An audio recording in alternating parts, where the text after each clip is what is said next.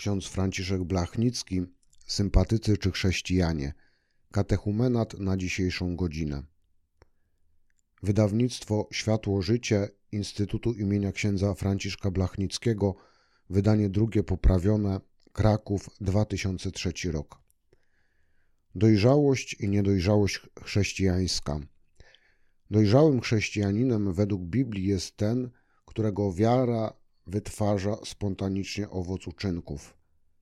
Uczynki są dowodem, że wiara jest autentyczna. Nasze usprawiedliwienie zaczyna się od wiary, którą Bóg daje człowiekowi darmo, bez jego zasługi, ale człowiek musi z tą wiarą współdziałać. Gdy czytamy listy świętego Pawła, to zawsze na ich końcu znajdujemy różne pouczenia. Te fragmenty nazywa się częścią parenetyczną listów. Święty Paweł wylicza uczynki, postawy, które powinny cechować chrześcijanina. Dla niego życie dojrzałe wyrasta z wiary. Apostoł często wskazuje w postawie chrześcijan na obecność czegoś, co nazywa więzią doskonałości, i w tym jest zawarta istota chrześcijańskiej dojrzałości. Chodzi tu po prostu o miłość, która wszystko przenika, ale nie o jakąkolwiek miłość. Trzeba dodać miłość w wymiarze krzyża. Co to znaczy?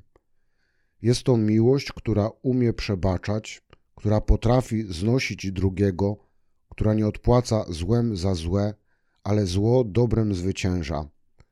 Miłość, która jak gdyby bierze zło świata i tak jak Chrystus niesie je na krzyż, aby umrzeć za nie, by zostało ludziom darowane. Miłość Chrystusowa, ta miłość w wymiarze krzyża, bezinteresowna, znosząca, przebaczająca, stanowi istotę chrześcijańskiej doskonałości. Przykazanie nowe daje wam, byście się wzajemnie miłowali, jak ja was umiłowałem. Taka miłość musi zapanować wśród nas, obalając bariery i tworząc z nas jedność, czyli wspólnotę. Wtedy możemy mówić, że jesteśmy Kościołem. Życie we wspólnocie wiary, ale i we wspólnocie miłości to istota chrześcijańskiego życia. Chrześcijanin, który żyje w jedności z innymi, dzięki temu, że ma miłość, która potrafi przebaczać, znosić, poświęcać się dla drugich, jest nazywany przez świętego Pawła nowym stworzeniem, nowym człowiekiem, człowiekiem według ducha, człowiekiem przeobleczonym w Chrystusa, Synem Bożym w Jezusie Chrystusie. Takie wyrażenia ciągle powtarzają się u świętego Pawła. Kto nie potrafi żyć miłością w wymiarze krzyża, kto nie jest zdolny znosić krzywdy w postawie przebaczającej, ale procesuje się, dochodzi swoich praw, kto wywołuje rozdźwięki we wspólnocie, ten jeszcze jest, jak mówi święty Paweł, człowiekiem cielesnym albo niemowlęciem w Chrystusie. Święty Paweł mówi do Koryntian, że skoro są między nimi kłótnie, to są jeszcze niedojrzali, są niemowlętami w Chrystusie. Jeżeli przyjrzymy się przeciętnym dzisiejszym chrześcijanom czy katolikom, to zobaczymy, jak daleko jest im do takiej dojrzałości chrześcijańskiej. Ogromna większość żyje tak, jak żyją poganie. Kłócą się, procesują, nienawidzą, nie potrafią przebaczać. Chodzą do kościoła, spełniają jakieś praktyki religijne, ale ich życie jest antyświadectwem. Dlaczego tak jest? Dlatego, że zaniedbano drogę, która prowadzi do dojrzałości chrześcijańskiej, czyli katechumenat. W przeciętnych parafiach nie funkcjonuje instytucja katechumenatu, której celem jest wychowywanie ludzi do dojrzałości w wierze. Dlatego nie ma dojrzałych chrześcijan, są tylko niemowlęta w Chrystusie. W jaki sposób dochodzi się do dojrzałości w wierze? Jak to jest przedstawione w Biblii? Biblia daje na to pytanie odpowiedź negatywną i pozytywną. Negatywnie Pismo Święte stwierdza, że dojrzałość chrześcijańska nie jest dziełem człowieka. Nie jest to prosty rezultat wysiłku i pracy nad sobą. Święty Paweł mówi, że dążność ciała prowadzi do śmierci. Nie podporządkowuje się bowiem prawu Bożemu, ani nawet nie jest do tego zdolna. Człowiek naturalny, więc człowiek sam z siebie, nie jest zdolny do tego, żeby siebie przemienić, żeby stać się człowiekiem żyjącym według ducha, to znaczy według miłości w wymiarze krzyża. Natura każdego człowieka jest skażona i każdy przeżywa w sobie ten dramat, że chciałby zachować prawo Boże, ale nie jest do tego zdolny. Święty Paweł jasno i dobitnie opisuje to. Nie czynię tego, co chcę, ale to, czego nienawidzę. Stwierdzam w sobie to prawo, że gdy chcę czynić dobro, narzuca mi się zło. To jest pierwsza sprawa, o której musimy pamiętać i uświadomić sobie słabość, ograniczoność, niezdolność naszej natury do osiągnięcia własnymi siłami stanu dojrzałej wiary. A ciągle spotykamy się z pewnym dopingowaniem nas do wysiłku w tym kierunku. Musisz mocno postanowić sobie, musisz chcieć i wtedy na pewno dojdziesz do tego, a tymczasem to jest nieprawda. Pozytywnie Pismo Święte mówi, zwłaszcza Nowy Testament, że życie nacechowane miłością w wymiarze krzyża jest następstwem, konsekwencją wydarzenia, które odmienia człowieka wewnętrznie, czyni go innym, nowym człowiekiem, stwarza w nim jakąś nową rzeczywistość, która go uzdalnia do rzeczy przedtem niemożliwych. To wydarzenie opisywane w wieloraki sposób w Biblii nazywa się na przykład odrodzeniem z wysoka, czyli odrodzeniem z Ducha Świętego, albo ponownym stworzeniem, wskrzeszeniem z martwych w Jezusie Chrystusie. Opisując to odrodzenie, stworzenie, wskrzeszenie, Paweł mówi, że człowiek nie jest już wtedy ten sam, ale że w nim przez wiarę żyje Chrystus, przebywa w nim Duch Święty, który w jego wnętrzu jak gdyby poświadcza, że jest on dzieckiem Bożym. Te przemiany w człowieku Biblia wiąże z obmyciem wodą, czyli z chrztem świętym. Zewnętrzne obmycie wodą to znak pokonania śmierci i zniszczenia grzechu, który dotąd panował nad człowiekiem i trzymał go w niewoli. Od momentu chrztu zaczyna istnieć nowy człowiek, człowiek według ducha, człowiek nawrócony, czyli właśnie dojrzały chrześcijanin. Przed chrztem istniał człowiek według ciała, ulegał zepsuciu na skutek zwodniczych rządz, ale przecież wszyscy ci chrześcijanie, o których mówiliśmy przed chwilą, że faktycznie żyją według ciała, a nie według ducha, że bardzo daleko jest im do dojrzałości chrześcijańskiej. Otrzymali chrzest, a nie widać w ich życiu przemiany. Trzeba sobie uświadomić, że ani Pismo Święte, ani Kościół nigdy nie nauczał, że chrzest automatycznie dokonuje przemiany człowieka. Nie mamy tu do czynienia z jakimś magicznym działaniem. Święty Paweł wyraźnie nawet zakłada, że mimo przyjęcia Chrztu Świętego we wnętrzu człowieka może nic się nie wydarzyć. Wy jednak, mówi święty Paweł, nie żyjecie według ciała, lecz według ducha, jeśli tylko duch Boży w was mieszka. Zwróćmy uwagę na słowa jeśli tylko. To jest warunek, który może się nie spełnić. Święty Paweł mówi: Kto nie ma ducha Chrystusowego, ten do niego nie należy.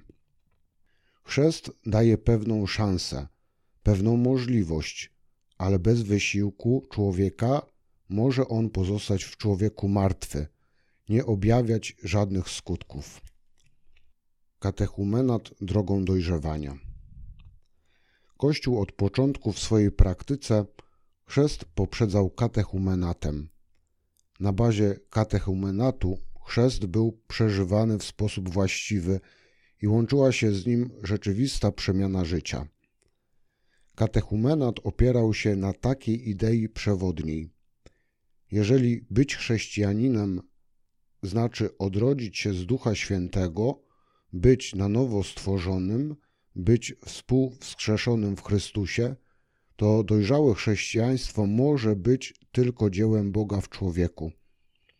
Ponadto kandydata do chrztu trzeba otworzyć na działanie Boga, uczynić go uległym wobec działania Bożego. Człowiek musi stać się partnerem, z którym Bóg mógłby podjąć dialog. I to właśnie było celem katechumenatu otworzyć człowieka na działanie Boże i wezwać go do współdziałania z Bogiem. W jaki sposób dokonywało się to przygotowanie w ramach katechumenatu? Są trzy istotne czynniki, bez których nie może dokonać się przemiana w człowieku, która prowadzi do nowego sposobu życia, tak zwanego życia w duchu, czyli życia poddanego prawu miłości w wymiarze krzyża. Te trzy elementy to Słowo Boga, liturgia sakramentów oraz wspólnota chrześcijańska. Najpierw głoszono katechumenom Słowo Boga. Katechezy w starochrześcijańskim katechumenacie były biblijne, oparte głównie na Starym Testamencie. Chodziło o to, żeby katechumen odkrył, że Bóg działa w życiu człowieka, że Bóg działa przez to, że wkracza w historię – i że każdy musi wejść w tę swoją historię z Bogiem. To znaczy, jego życie musi się odtąd kształtować w dialogu z Bogiem. Ogromnie ważny jest w katechezie Stary Testament, bo bardzo wyraźnie pokazuje Boga działającego w historii, ale zawsze w dialogu z człowiekiem. Człowiek musi dojść do zrozumienia, że nie może żyć w pojedynkę – nie może realizować w życiu własnych planów, własnych ambicji, celów, ale musi wejść w dialog z Bogiem i mieć wspólną historię Bóg i ja. To jest celem głoszenia Słowa Bożego w ramach katechumenatu.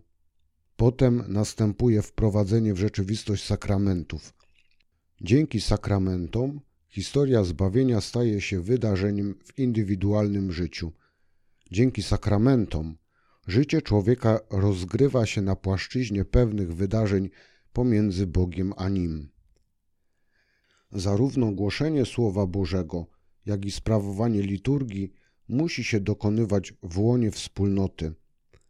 Tę wspólnotę tworzą sami katechumeni, ale prowadzeni przez ochrzczonych chrześcijan, którzy uczą ich życia we wspólnocie. Nowy człowiek, wezwany przez Słowo Boże i ukształtowany przez sakramenty, może się rozwijać faktycznie tylko w ramach wspólnoty chrześcijańskiej. Dopiero w tej koinonii, w komunii z braćmi, może praktykować miłość w wymiarze krzyża. Inaczej miłość będzie czystą abstrakcją. Człowiek może miłować wszystkich ludzi na całym świecie, z wyjątkiem tego człowieka, z którym mieszka w jednym pokoju. Tymczasem Pan Bóg chce, żeby z tym jednym żyć w zgodzie i w miłości. To znaczy umieć się znosić, przebaczać sobie wzajemnie. Wtedy dopiero miłość w wymiarze krzyża staje się rzeczywistością, praktyką, historią. Niestety wielu ludzi potrafi wzruszać siebie i innych i modlić się o nawrócenie wszystkich ludzi na świecie, nawet na innych planetach, gdyby tacy byli. Ale niestety z tymi dwoma, trzema osobami, z którymi codziennie razem przebywa, nie potrafi się pogodzić. Jeżeli wzrost chrześcijański nie dokonuje się w konkretnej wspólnocie, to jest to fikcja. To jest właśnie pewna tajemnica, że cały ten mechanizm zaczyna działać dopiero wtedy, kiedy człowiek włącza się, angażuje w konkretną wspólnotę i próbuje tutaj na serio traktować przykazanie miłości. Wtedy Słowo Boże staje się słowem życia. Wtedy to, co w sakramencie jest mu dane, owocuje. Sakrament staje się znakiem zobowiązującym. Jeżeli przyjmuje Eucharystię, to wtedy przyjmuje drugiego do wspólnoty, czyli przebacza mu, akceptuje go. Jeżeli rozerwie się ten kontekst między słowem, sakramentem, wspólnotą, to wszystko się rozlatuje, jest fikcją. Cały problem leży w tym, że bardzo rzadko udaje się nam zebrać te wszystkie elementy razem. Każda rodzina powinna być tym miejscem, gdzie wspólnota chrześcijańska rośnie, rozwija się. Gdyby rodzina chrześcijańska bazowała na wierze, gdyby był to właśnie domowy kościół, mała wspólnota, eklezjola, gdyby w niej praktykowano Słowo Boże, Słowo życia i wspólnie przyjmowano sakramenty z ich konsekwencjami, to wtedy byłby wzrost. Każda rodzina byłaby katechumenatem, środowiskiem żywej wiary, w którym człowiek wzrastałby w wierze. Ciekawe, że wtedy, kiedy rodzina chrześcijańska była jeszcze tym, czym miała być, nie było w kościele żadnej nauki religii, żadnej katechizacji, a chrześcijaństwo było o wiele bardziej żywe, dynamiczne. Dzisiaj dzieci coś tam słyszą na lekcji religii, jakąś teorię, a w domu stwierdzają, że to jest gadanie ponad głowami. Piękne frazesy, bo przecież tak nigdzie nie jest. Gdy dziecko dochodzi do używania własnego rozumu, to po prostu przestaje w to wszystko wierzyć, bo codziennie spotyka się z zaprzeczeniem tego, o czym słyszało na religii.